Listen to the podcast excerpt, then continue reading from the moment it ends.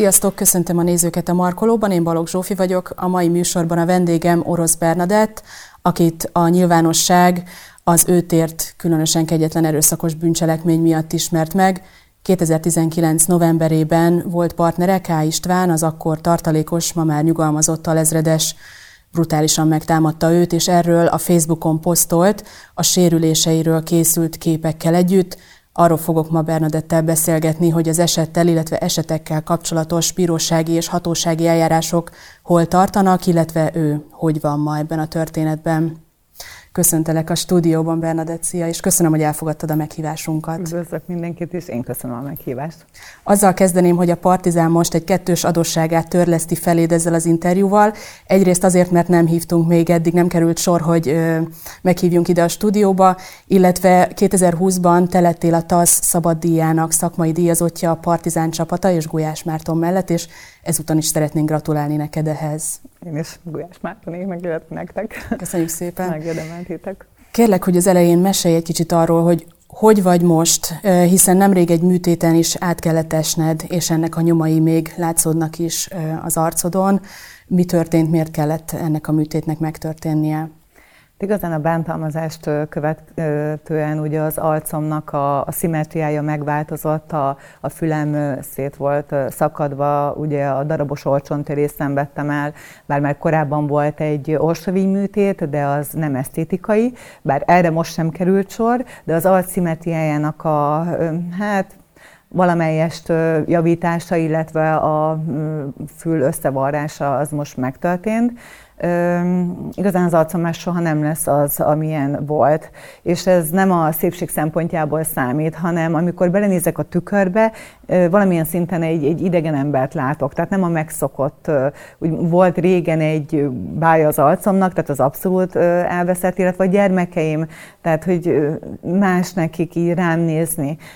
Nyilván szeretnek továbbra is, de én érzem el miatt inkább frusztrálva magam, és ez az utolsó, hát még várnának rám további beavatkozások, műtétek, ugye rehabilitációs műtét, de most egy darabig biztosan nem fogom ezt bevállalni, mert a legutolsó alkalommal teljesen úgy éreztem magam, mint a, a tragédiát követően, azzal a különbséggel, hogy hanyat valamelyest tudtam aludni, illetve tudok aludni, mert még ugye mindig nem jöttem helyre.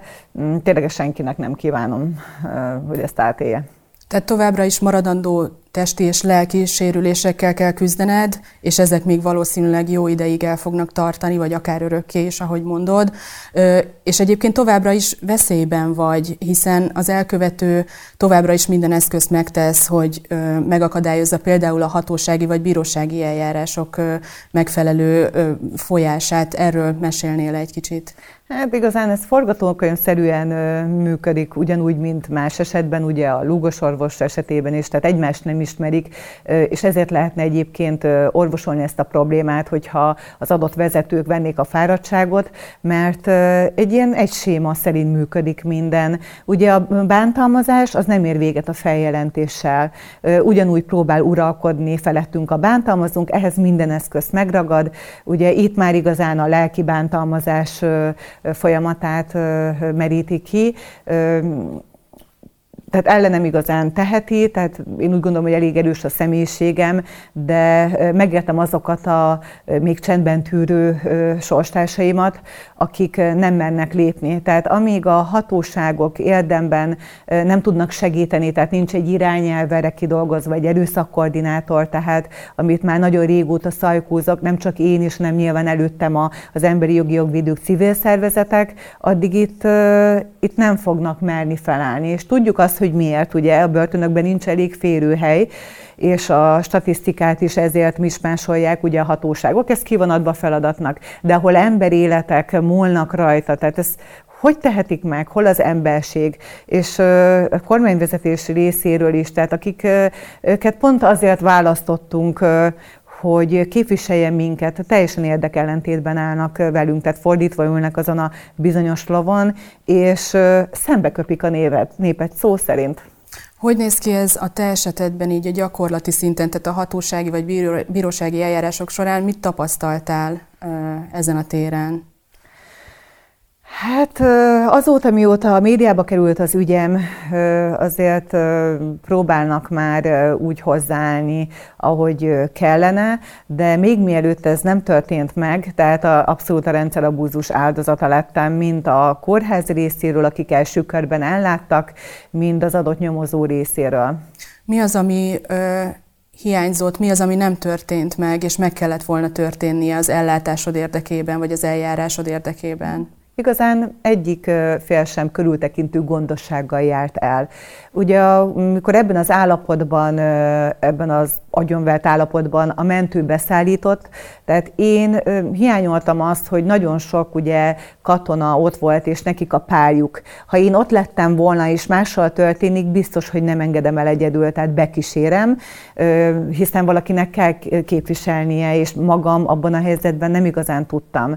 Amikor a kórházba beszállítottak, például nem volt ágy, azt mondták, hogy nincs szabad ágy, pedig hát nagyon fájt mindenem, és tehát ülni is, tehát nyilván nem, tehát nagyon nagy terhet jelentett. Sokáig könyörögtem fájdalomcsillapítóját, még kaptam egy vízben oldott algopirin ampullát, szerintük ez elegendő, illetve az, hogy vakon aláíratták velem a ö, leletet. Tehát ugye annyira be volt dagadva a két szemem, és három napig folyt belőle még a vér. Az egyik szemem sarkából láttam egy minimálisan, ö, és ö, tehát, hogy az, hogy ilyen állapotban nincs egy betegjogi képviselő, senkit nem rendelnek ö, oda ö, egy, egy ilyen helyzetben az emberhez, tehát ez, ez nonsens. Szerintem ez nem elfogadható, és a hipokráteszi eskü egy dolog, de az emberség az orvos részéről is, tehát ö, hogy hol van. Tehát mindegy, ö, és az, hogy látnak egy képet, ugye azt gondolják, hogy, hogy így nézek ki, biztosan senki nem feltételezte, hogy van hat gyermekem és egy unokám,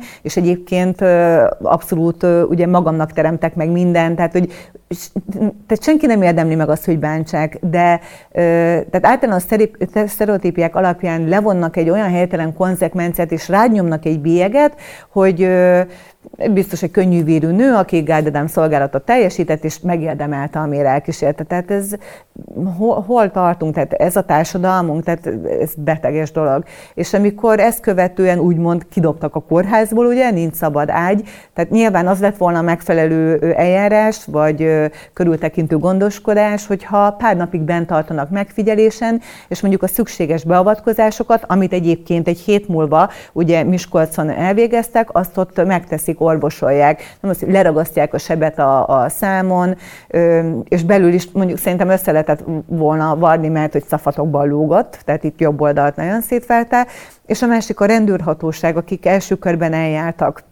Tehát mivel az agyonvert állapotban én a fájdalomtól magam alá vizeltem, nagyon hideg volt, és csak egy kis badi volt rajtam, egy farmer, ami ugye össze volt vizelve, és sokáig például várattattak arra, hogy a kaput kinyissák, és ugye nem elég, hogy nagyon fájt mindenem, de a hidegtől, ahogy bacogtam, tehát még életemben olyan hidegnek nem éreztem soha a telet, vagy, tehát, és aztán a padon feküdtem, a rendőrségem, mert várakoztam, hogy a salgótarjámból pásztóra átszállítsanak, és tehát a hideg, és hideg volt a helyiségben. Tehát, hogy és nem gondolták azt, hogy egyébként rosszul vagyok, és vissza kellene szállítani a kórházba? Egyébként az a nyomozó, aki átszállított aztán Salgótarjánból Pásztóra, ő felvette a fűtést, úgyhogy legalább annyi emberséget tapasztaltam, de Pászton is várakoztattak, és amikor úgymond sorra kerültem, meghallgattak, tehát többször nem tudom, hogy e, elájultam, vagy eszméletemet veszítettem, de a nyomozó szólogatására eszméltem. És elvárták egyébként azt is, hogy mindent százszázalékosan mondjak el, ami történt. Tehát hogy egy ilyen állapotban, és megtehette volna a nyomozó, hogy figyeljetek már, ez a nő, hölgy, mindegy, nagyon rosszul van, vigyétek vissza a kórházba. Tehát senki nem jutott el erre a szintre, és én csak azért szedtem össze minden erőmet, és, és próbáltam a legjobb tudásom szerint válaszolni a kérdésekre, mert tudtam, hogy egyetlen esélyem arra, hogy, hogy, hogy egyáltalán megúsztam. Tehát ugye a tragédia után, amikor el tudtam menekülni, én, tehát az az állapot még mindig bennem volt. És, és én azt hittem, hogy ha összeszedem minden erőmet, és a legjobb tudásom szerint válaszolok, akkor nyilván szankcionálják, tehát hogy előzetes tetartóztatásba helyezik, hogy védve legyek. És amikor ugye ez volt vasárnap hajnalban, és hétfőn, amikor megtudtam, hogy kiengedték, amikor felhívtam a nyomozót, hát egyszerűen nem téltem magamhoz, hogy ez hogy történhet meg. Ha jól tudom, a bűnbánó magatartására hivatkozva szabadon engedték, és az a rettenetesen abszurd és felháborító helyzet állt elő, hogy neked elő kellett bíróság elé állnod alperesként az ő által ellened indított perben, mint hogy a te büntetőperedben eljártak volna, ami gyakorlatilag még meg sem kezdődött, ha jól értem. Tehát egészen elképesztő, hogy mennyire nem vonták felelősségre, egyébként azóta se több mint egy év eltelt az elkövetőt, és egyébként nem ez volt az egyetlen eset, amikor megtámadott téged, ugye a nyilvánosság ezt ismeri a képek miatt, amik elterjedtek az Igen. interneten, meg a sajtóban, de ez volt a harmadik súlyosabb támadás, és ezekkel kapcsolatban hatósági határozat is született nemrég. Mit mondott ki ez a határozat? Hát igazán ez a határozat, ez a, az elkövető által nem indított polgári perben került benyújtásra, ugye az új jó hírnevének a megsértése, mert hogy van neki. A Facebook poszt miatt? Ö, igen, megneveztem, uh-huh. így mhm. van, és Ugye ez a bűnbánó magatartás, tehát a hatóság aztán láthatja, hogy mennyire bűnbánó magatartást tanúsít, tehát abszolút nem, úgyhogy itt megint engem igazolt, hogy nyilván tehát egy, egy ilyen ember nem képes, tehát eleve hárítja, tereli a felelősséget, mentegeti magát, tehát sokkal, tehát hogyha eleve meg sem tette volna, hogyha egy felelősségteljes ember lenne, de ebből abszolút látszik, amit ugye ellenem indított eljárást és a hadjáratot azóta ezt a lejárató kampányt egy másik személyen szemben, hogy, hogy mennyire nem képes megbánást tanúsítani, amivel javíthatna mondjuk a helyzetén szerintem még a hatóságok előtt is. És nagyon sok összetett, ugye próbálok válaszolni minden kérdése, de igen, a jó hírném megsértése ide nyújtotta be ezt a határozatot, a, hogy méltatlan az egyenruha viselésére. Ez a határozat egyébként 2020. január 9-én született, tehát ugye ők nagyon gyorsan a Honvédség lefolytatott egy eljárást. Itt ben tartalmazza azt, hogy kétséget kizáróan ugye K.I. és Orosz Bernadett, ugye én tartózkodtunk abban a szobában, a szoba berendezése véres lett, illetve véres volt a ruházata valamelyik füle mögött, a keze nem, hát gondolom a ruhájába törölte, és itt reagálnék arra, hogy azt mondják, hogy ugye rajta nem volt semmiféle sérülés nyom. Tehát, hogyha ő bántalmazott volna, akkor lenne rajta. Zselélak van a körmömön, és mindenki tudja, hogy a zselélak, tehát nem tudsz vele karmolni. Tehát hiába ugye én próbáltam védekezni, de hát itt van, ugye a készfejemen is végighúzom, egyszerűen ezért nem volt rajta sérülés. De egy 100 kilós harcegyzett katona, meg én az 52 kilómmal úgy, hogy aludtam, és nem törte az ajtót, és ugye hát arra eszméltem, hogy már üt, akkor tehát úgy gondolják, hogy tudok védekezni. Tehát ugye ez nonsens. És Nyilván a tettérésnek köszönhetem az életem, ezt is tartalmazza ez a határozat. Egyébként ezt a határozat érdekes, hogy a hatóságoknál ugye nem folyik össze még egy ilyen ügyben sem a, a, a nyomozati anyag vagy az eljárás anyaga, tehát mi nyújtottuk be a rendőrhatósághoz, hogy hát van egy ilyen. Tehát ő, mint sérelem, benyújtotta a polgári perben. Én úgy gondolom, hogy ez is úgymond a pofátlanság csúcsa, hogy őt érte sérelem, ahol egyébként meg benne van feketén-fehéren, hogy minden felelősség őt terheli.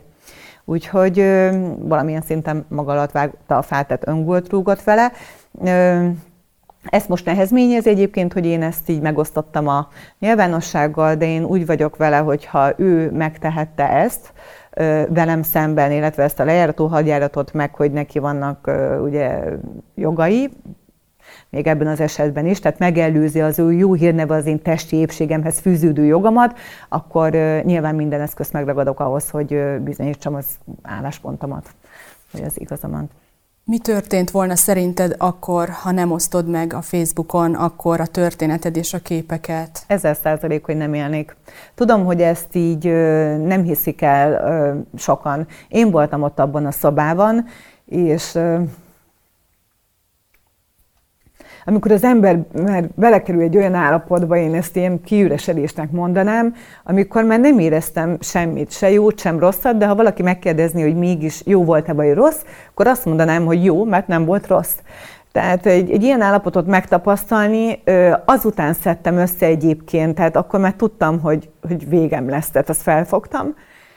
És azután volt az a helyzet, hogy megláttam a telefonomat, amit felkaptam, gyorsan beütöttem a segélyhívót, ráraktam a fedlapot, vissza és eldobtam, hogy ne lássa. És rám nézett ilyen zavarodott tekintettel, és azt hitte, hogy valami férfit hívok akkor is, tehát nem a segélyhívót, és annyit mondtam, nem tudtam, hogy kapcsolták-e, vagy, vagy vonalban vagyok-e már, hogy ugye hány a szoba, és akkor mondtam a címet. És akkor észrevette, hogy hoppá, akkor én valószínűleg a segélyhívót hívtam, mert ugye ez a másodpercek alatt zajlott le, és én akkor tudtam kiszaladni, felpattantam, kiszaladtam a folyosóra, és ö, ö, ugye kiabáltam, aztán hallottam, hogy jön utánam, és akkor már csak sikítottam, ahogy tudtam. És ezt hallotta meg egyébként a recepciós, és úgy jött fel három katonatársa, egyikük párja, és, és igen, időközben, tehát ő elkapott Ez a egy folyosón. történt, bocsánat, igen, egy igen. Ö, ö, katonai állomáson? Osztálytalálkozón. Tehát én már korábban megígértem neki, és egyébként ez egy jó tanács. Nem kell minden ígéretet betartani,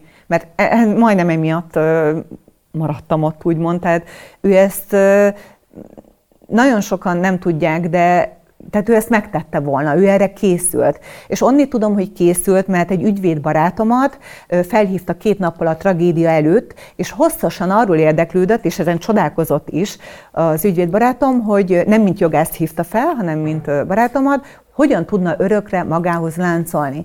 És ő erről engem nem tájékoztatott. Ha mondta volna, akkor nyilván a több fura dologgal együtt már így összeállt volna bennem valami, hogy talán akkor ő ott valamire készül, és két nappal azután szembesült a tragédia képeivel. Tehát ő ezt kitervelte talán szerencse a szerencsétlenségbe, hogy pont egy egy ilyen védett katonai objektumban, ugye egy rendezvényen, ahol azért voltak sokan. És amit nehezményezek, hogy ott voltak civilek is, akik a Facebookon a posztam után megkerestek, és nehezményezték, hogy az ő pihenésüket megzavartam. És azt hittem, hogy csak viccelnek. És most kiderült a határozatból, amit olvastam, hogy valóban voltak. És hát hol van a, az emberség, tehát meg a, az, hogy tehát az állampolgári kötelezettség, vagy tehát, hogy nem érezték úgy, hogy egyértelműek voltak a hangok, és bejönnek segíteni, hanem ők úgy voltak vele, hogy jaj, most veszekedés történik, az nem veszekedés volt, tehát eleve rám törte az ajtót,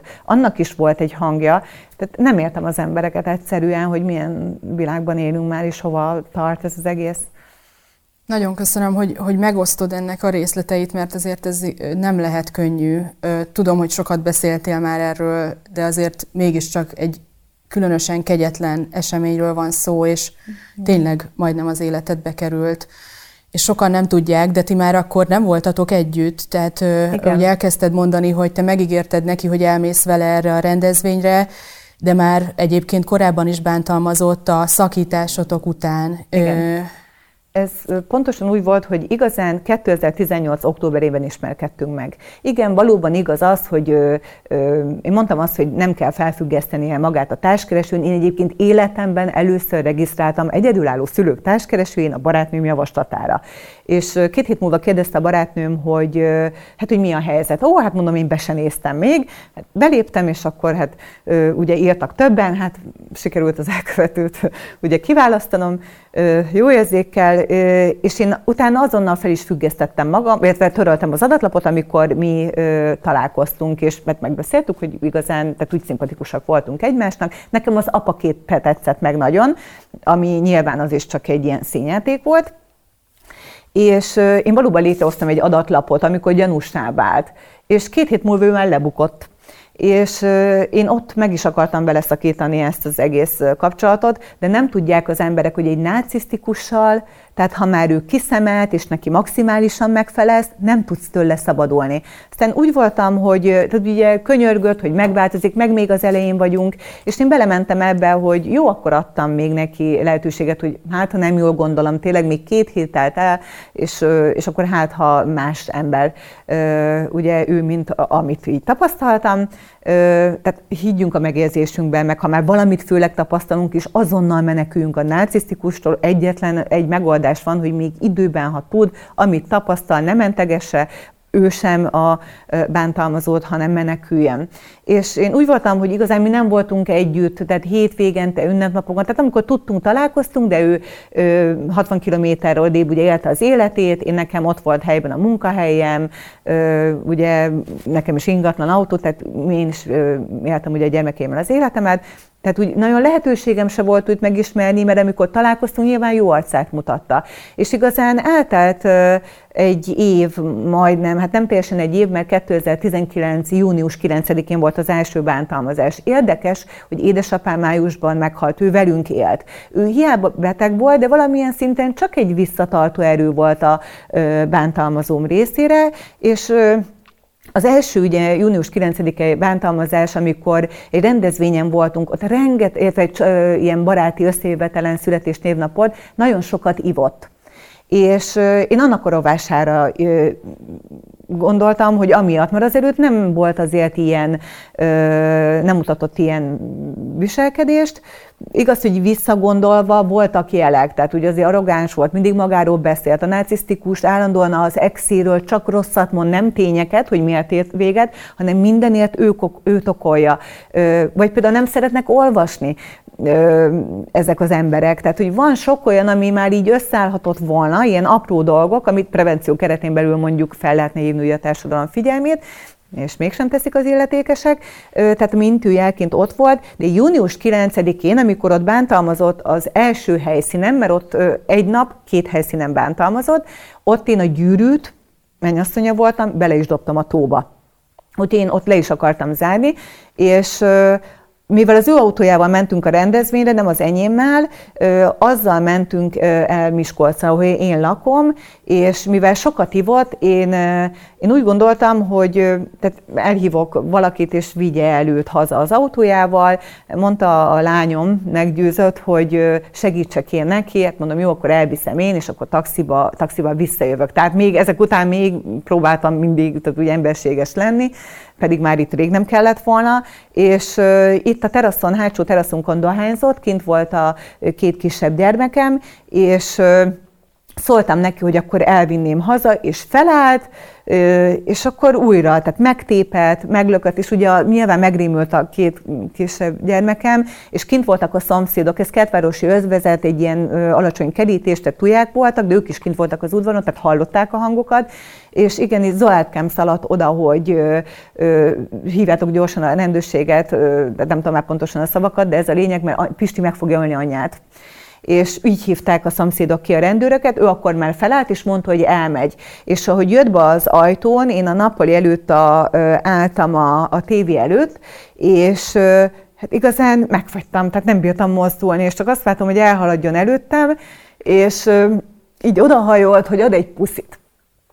És nem puszit adott, hanem lekevert egyet, és utána odébb mentem, és ez még egyszer eljátszott ezt a jelenetet, addigra már ott volt a nagylányom meg a nagyfiam, és közben megérkezett a rendőrség. Egyébként nagyon normálisak voltak, mert külön hallgattak meg engem, kihívtak az ajtó elé, és mondták azt, hogy jelentsen fel, hiába alezredes, de mondtam, hogy a kapcsolatrendszerére tekintettel én félek, tehát nem merek, és őt meghallgatták külön. És Hát nyilván nem indítottam itt eljárást, hívtam a barátait, aztán az elkövető barátait is ők elvitték egyébként haza, de a rendőrség elvárta volna egyébként, hogy én taxival haza vitessem, és én ezt kifizessem. És mondtam, hogy ne haragudjanak, de ő bántalmazott engem, tehát azért eh, nem fogok 60 ezer forintot kifizetni, mert felhívtam a taxi, tehát egy taxit, hogy mennyibe kerülne, tehát 60 ezer forintot még én fizessek, mondtam, hogy nem. És a rendőrség elment, őt megkérték, hogy üljön ki az autóba, és folyamatosan még jött, kopogott, mindent, tehát zaklatott, addig még nem értek oda a barátai. És ami a lényeg, hogy akkor elment, utána engem egyfolytában hívatott az ő barátaival, hogy bocsássak meg, hogy, hogy legyünk együtt, és mondtam neki, hogy én nem haragszom, tehát sajn, valamiért hiányzik belőlem egyébként genetikailag a harag, nyilván neheztelek rá, ami történt, illetve mondtam neki, hogy tehát még jó, hogy így időbe kiderült, mert ő azt akart, hogy összeköltözzünk, gyermeket szeretett volna, tehát én, én mondtam neki, hogy ugye annyi jó történt benne, hogy még időbe kiderült, és, és mondtam, hogy legközelebb nem szeretném, ha gyermekeim előtt agyonverni a szemük láttára, mert már tehát nyilván ez nem hiányzik nekik, és Például a kiskorú veszélyeztetésért egyébként most így utólag sem tudtam eljárást indítani ellene, mert nem jó a törvényi tényállásunk, és egyszerűen nem értem, hogy miért nem változtatnak rajta. Házastárs, életes, egyenesági rokon. Tehát volt barát ellen, aki nyilván kiskorúak veszélyeztetését elkövette, tehát hogy rá nem vonatkozik, vagy például a párkapcsolati, vagy kapcsolati erőszak törvénye, ugye? Tehát, hogy, hogy egy minimális módosítás kellene, és akkor már ki lehetne terjeszteni, hiszen a mi esetünkben esetben, tehát ő, ő bekerült egy családba. Ha már bekerül egy családba, akkor mondhatjuk azt, annak a kapcsolati erőszak törvényi tényállásnak megfelelően, hogy az ő nevelésére, gondozására is van valamilyen szinten bízva, hiszen ő el akart venni feleségül, a mennyasszonya voltam. De mégsem lehet. Tehát, hogy ezek ilyen jogi kiskapuk, ilyen ö, maszatolások, tehát, ö, és emberi életek múlnak, ezek ö, megforognak kockán. De ez hihetetlen és nonsens, abszurd egyébként, ami ezen a téren folyik. És ugye a második bántalmazás az nem azért következett be, mert én tartottam bele a kapcsolatot, hanem hajnalba hozta vissza a lakáskulcsomat, hajnal fél ötkor. És bűntudatkeltéssel érte el azt, hogy amikor feljött a kis álló ventilátoráért, meg egy kis párna, odaadtam neki, és csodálkoztam, hogy elmegy. És akkor el is hittem, hogy jó, egyszer bántott, de hát ugye meg józan is volt akkor, hiszen autóval jött, tehát feltételezem, hogy nyilván nem ittes állapotban, és kiment az ajtón, igen, nem is kopogtatott. És azt hittem, hogy valamit még ott hagyott. Nem mertem kinyitni, de normálisan beszélt, hát ugye kinyitottam, és mondta, hogy az ingatlanjára kössek már egy szerződést. Ugye én otthon szakértőként dolgoztam, akkor az otthoncentrumnál, és hát mondtam neki, hogy hajnal, fél ötkor, és hogy egyébként sem szeretnék, de ajánlok neki kollégát, tehát próbáltam ugye mentesülni, kimaradni, és hát nálam sajnos a bűntudatkeltés és a lelkiismeret furdalással át tudnak érni ilyen dolgokat, magam alatt vágva a fát ezzel a tulajdonsággal. Büntetettet keltett azzal, hogy másnak este nyolckor is képes vagyok kötni szerződést, és neki pedig nem. És akkor mondtam, hogy jó, gyere, és felmentünk, na itt követtem el a hibát, hogy beengedtem, és elkezdtem kitölteni a szerződést, és őt nagyon felbosszantotta az, hogy én, én közömbös vagyok, tárgyilagos. Nyilván próbáltam nem konfrontálódni vele, és na ekkor történt a második bántalmazás, ahol beszakította a dobhártyámat, illetve a tenyér lenyomat, az ugye ott volt az arcomon egy hétig.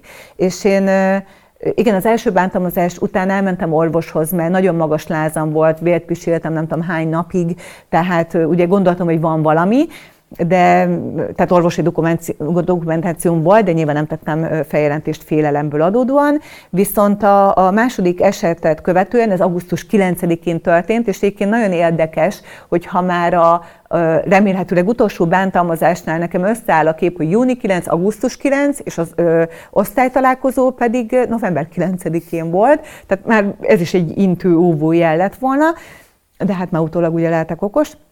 És ami a lényeg, hogy két nap múlva, ja igen, másnap mentem a gyermekekkel a Kassai Dino Park ugye állatkert, és ő reggel hétkor, amikor csörgött az ébresztő órám, akkor ő magától ment el. Tehát amikor bántalmazott és átment mindenféle lelki folyamaton, én arra eszméltem, hogy ülök az ülőgarnitúrán, ő így fél oldalt ül, a fejét az ölembe hajtotta és sír, hogy bocsássak meg. És amikor megszólalt az ébresztőm, kinyitotta az ajtót, amit kulcsra zárt, és egyébként azért is kaptam, hogy ne sírjak, ne ébresztem fel a gyerekeket,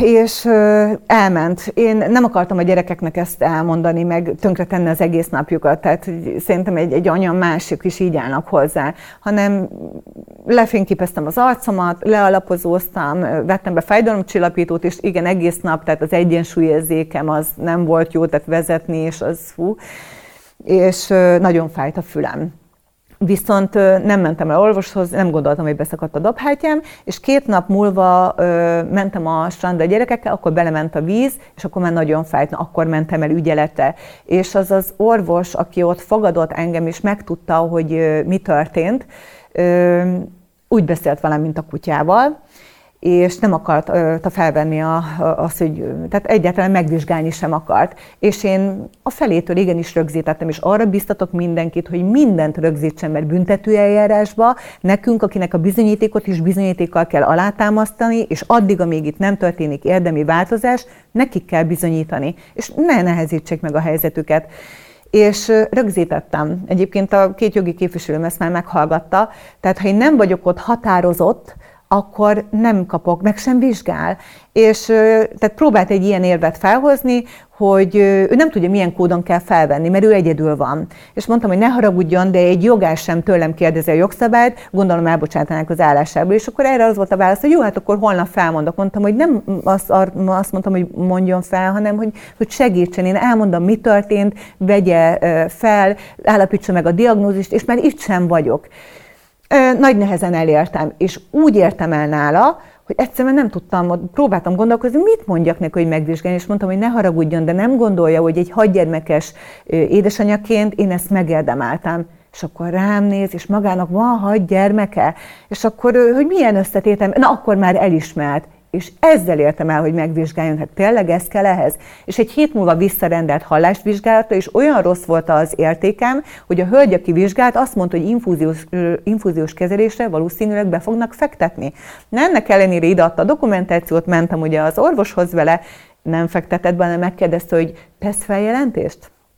Mondtam, hogy nem. Tehát, hogy és ugye próbáltam mentesülni, de zaklatott. Még ö, otthon centrumban például ügyeltem, bement az ingatlanunkba azzal az ürügyel, hogy mi megbeszéltük, hogy mi megyünk valahová. És a ö, nagylányom, a nagyfiam volt otthon, és a kisebb gyermekem kincső, 5 éves Zoád akkor foci volt, és hívott a lányom már sokszor, ö, illetve az ellenem elkövető is, és hát felhívtam először a lányomat, hogy mi történt, és mondja, hogy ott van a nappaliba, és ez meg ez mondtam, hogy dehogy beszéltük meg és a kincső kislányom előtt elővette egy kést, hogy ő felvágja az erejét, ha nem beszélek vele. Ez azt hiszem október 25-én volt, amikor, és a Fábián kapu rendőrség előtt, a földhivatal épület előtt, tehát ott voltam hajlandó vele beszélni, és egyébként ott ö, én már nagyon felháborított, hogy nem hagy, hogy zaklat, és én akkor úgymond határozottabban próbáltam elutasítani, meg hát felemeltem a hangom, mert az érvek, az észérvek az, azok nem használtak, és ilyen alázatot mutatott, és hogy, hogy, hogy szeret, tehát hogy megbánást, de ezt mind eljátszottam, mert akkor ő már kitervelte, hogy, hogy tehát a második bántalmazásnál, amikor a, beszakította a dobhátjámat, az életlen szamuráj kardot, ami ott volt a szobámba, kihúzta a hüvelyéből, és mondta, hogy legszívesebben ezzel az életlen szamuráj karddal vágnál a torkomat, hogy senki másé ne lehessek. És onnétól kezdve ez valószínű, hogy már terben volt, hogy ha övé nem lehetek, senki másé. Pedig párhuzamosan volt barátnője, tehát helyben is. Tehát nem értettem ezt a... Eszméletlen, hogy miken mentél át, hogy milyen erővel csinálod ezt végig, és hogy mikkel szembesültél, és, mi, és milyen igazságtalan a rendszer, és gyakorlatilag minden szereplő, akivel találkoztál a történetet során, te, mint áldozat, erődön felül kell, hogy küzdjél azért, hogy egyáltalán ellássanak, hogy egyáltalán komolyan vegyenek, hogy meghallgassanak, hogy eljárjanak az ügyedben, hogy az elkövetőt felelősségre vonják, és ez úgy tud megtörténni ma Magyarországon, hogy kiposztolod a Facebookra egy rendkívül veszélyes helyzetben a fotóidat, egy olyan sérülésről, amiről a vaknak is látszik, már bocsánat a kifejezésért, hogy ebbe bele lehetett volna halni nagyon, nagyon könnyen.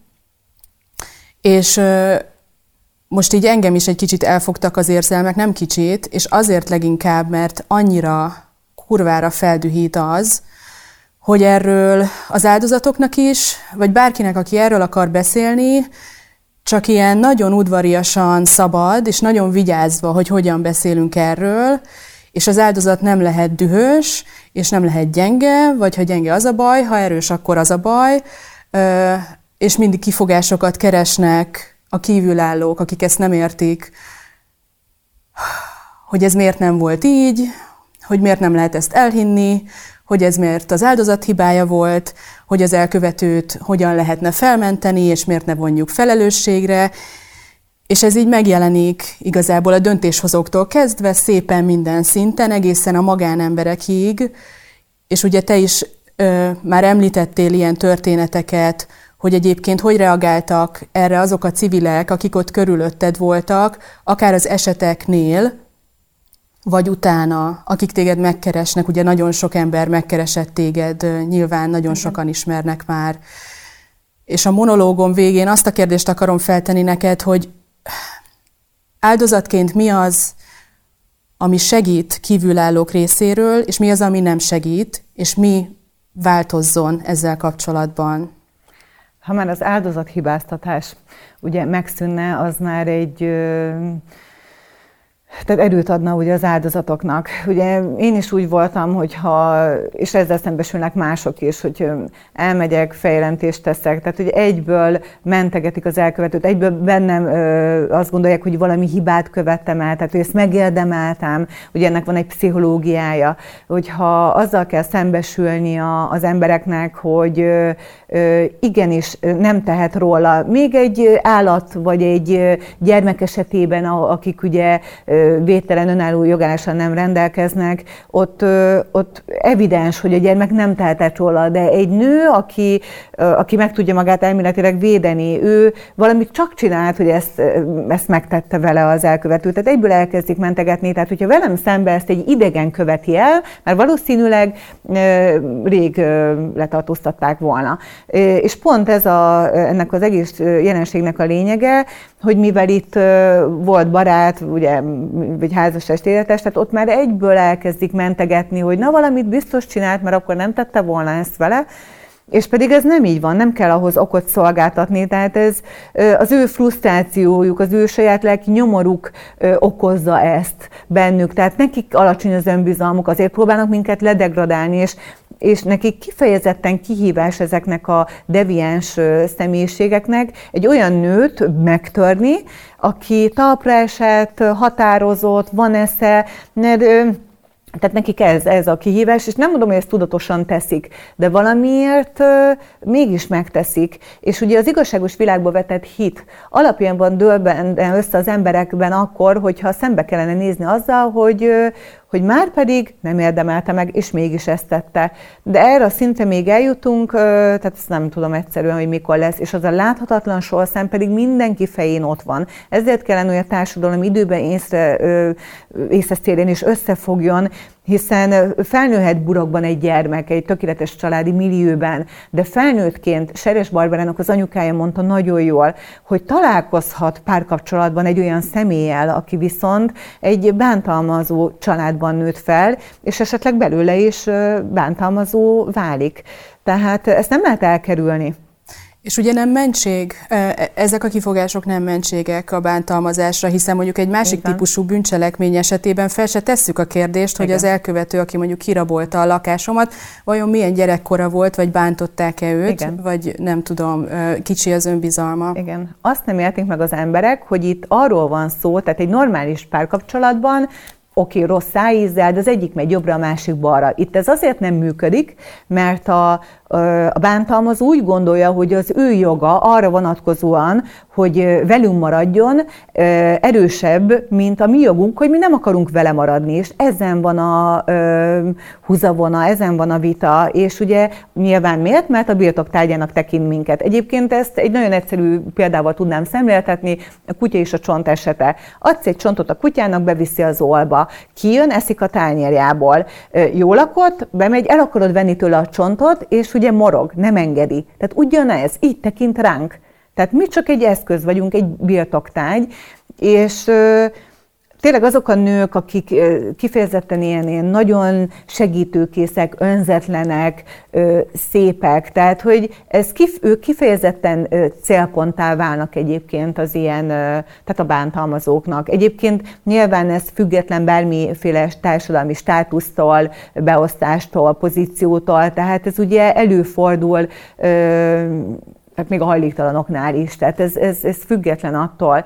És hát nyilván ez a karanténhelyzet is azért még sokat úgy össze voltak zárva, azért ez, ez nyomalatba, illetve a fő probléma egyébként a megélhetés, tehát hogy olyan ébére is kevés az, amit az emberek keresnek. Tehát hétköznap a mókuskerékbe vannak hajszolva, hétvégén ugye a szórakoztatás, szórakoztatóipar tévé, tehát úgy, úgy leköti őket, de tehát, hogy tudatosabban kellene állni a dolgokhoz, és ennek a súlya a, a kormányvezetés vállán pihen, akik meg így, így leporolják, tehát nem, nem tudom, hogy miért, tehát nem tesznek ellene. Egyébként még visszatérve ugye az eljárások, hogy jelenleg mi van folyamatban, tehát itt a három bántalmazást kellett bizonyítani, és azért húzódott el eddig ugye ez a nyomozati szak, de már most mind a három bántalmazás tudomásom szerint bizonyítva lett, úgyhogy várjuk a,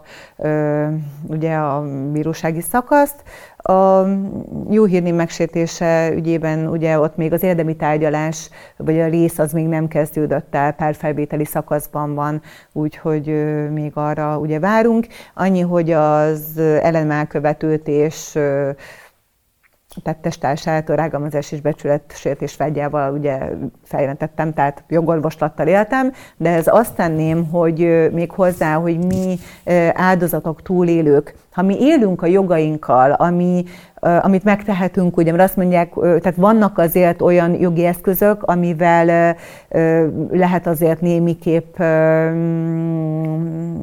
pozícióba, helyzetbe kerülni, vagy, vagy valamit elérni, de minket egyből bolondnak tartanak, hogy ne csináld, mert bolondnak fognak tartani. Tehát miért kell ránk húzni azt a lepletruhát, hogy, hogy én vagyok a bolond. És az elkövető, a bántalmazó, aki ö, fellebbez ugye a lúgos orvost is, tehát hogy, hogy ilyen pofátlanságot, ő nem, ő nem bolond, neki vannak jogai, és ő élhet is vele. Tehát ö, ez is nagyon rossz, hogy még ez, ez a hatóságok részéről, ugye Erika esetében, Renner Erika esetében meg kimondták, hogy igen, rendszerabúzus áldozata lett. De egyébként mindenki, aki elkezdi ezt az utat. És mi ugye szeretnénk megkönnyíteni a sorstársainknak. Nyilván nem a szereplési vágy motivál minket, hogy, és nem azért traumatizáljuk magunkat újra, hanem hogy lássák már a fától azt bizonyos erdőt, és tegyenek már érte érdemben. Mert ugye a statisztika sokkal rosszabb, hát nem egy nő hal meg, és havonta nem egy gyermek. Csak nem mernek felállni, nem merik megtörni a csendet. Mert amíg az első illetékes hatóságnál azt mondják, hogy önbíráskodj, de hát veresd meg. És ugye Spronciuliától tudom, hogy hányan ülnek emiatt börtönbe, mert ezek a nők megfogadták. Vagy például, ha én védekezem a bántalmazómmal szemben, és őt ér egy minimális sérülés, ugye a védekezés kapcsán, akkor úgy járok, mint szegény Kertész Ágnes. És érdekes, hogy a nőket sokkal súlyosabban szankcionálják mint a férfiakat. Tehát, és igen, patriarchális társadalomban élünk, ahol nem fogadják el azt, hogy tehát mintha ez nem létező jelenség lenne. És azért is mentem ki egyébként az Európai Parlamentbe, ugye Brüsszelbe, mert nagyon felháborított az, hogy november 9-én ez történt velem, 11-én posztoltam, azt hiszem november 25-én volt az, hogy a Brüsszelbe az isztambuli egyezményt ugye ratifikálják vagy sem, és akkor azt mondta Varga Judit, hogy politikai hiszti. Hát, ha szembe köpött volna, körülbelül úgy éreztem magam. És akkor megfogadtam, hogy valahogy kiutak. Igen, ebben segített ugye Gurmai Zita, de egyébként ő mentségére hozom fel, és nem azért, mert megkért. Ő azt mondta, hogy sehol ne szerepeljen a neve, hogy nehogy ebből hátrányt szenvedjek. Tehát ő már csak akkor lépett közre, vagy színre, amikor már elengedhetetlen volt de ö, meg Beleznei Zsuzsi is, tehát ketten azok, akik egyébként segítettek. Én próbáltam az ellenzéket, hogy legyen összefogás, de ez már látom, hogy ez, ez nem fog menni. Tehát azt nem bántam meg az életemnek azt a részét, hogy életet adtam hagy gyermekemnek, tehát imádom őket. Viszont az, hogy ezt Magyarországon ö, cselekedtem meg, amit megkövetelt a haza, azt viszont nagyon. Itt láthatják az én példámon, hogy ha engem nem védenek meg, akkor másokat hogy? És ez nekik nem egy tehát, hogy nem kellene valamit tenni, tehát még mindig nem gondolják úgy, amikor már egy évek kitartóan küzdök, és, és láthatják, nem fogom feladni. Tehát amíg lélegzem, addig fogom, és amíg nem történik változás, vagy egyik, vagy másik. Be lehet, hogy most adtam álljuk a lovat, de állok elébe, tehát ezzel nem fognak félelembe tartani. Nagyon-nagyon köszönöm, hogy elfogadtad a meghívásunkat, és szeretném kifejezni a szolidaritásunkat, az elismerésünket, az erődért, a kitartásodért, és nem maradt rá idő, de egyébként áldozatokért nagyon sokat teszel, tehát más erőszak áldozatokért, és küzdesz értük is, magadon kívül is. Igen. Úgyhogy tényleg nagyon köszönöm, hogy megosztottad a történetedet, és mindent, ami e körül történt veled, és remélem, hogy minél hamarabb és minél gyorsabban megkapod a megfelelő segítséget és támogatást, intézményi és személyesen szinten, személyes szinten is a biztonságodért. Köszönöm, hogy itt voltál. Én köszönöm a meghívást. Köszönöm szépen a nézőknek a figyelmet, ez volt a mai Markoló. Ha valaki a környezetében vagy a családjában bántalmazásról értesül, annak jeleit látja, vagy ő maga esetleg áldozat, akkor a videó leírásában megtalálja a segítő szervezetek linkjét és információját, illetve a Bernadett által alapított Békeközpont az Erőszakmentes Életért Egyesület linkjét is megtalálja itt. Kérlek, hogy ha tetszett a műsor, akkor kövessétek a Partizánt YouTube-on, Facebookon, Spotify-on, illetve támogatni is tudjátok a csatornát a Patreonon keresztül. Ennek is megtaláljátok a linkjét majd a videó mellett. Köszönöm a figyelmet, én Balogh Zsófi voltam, hamarosan találkozunk. Sziasztok!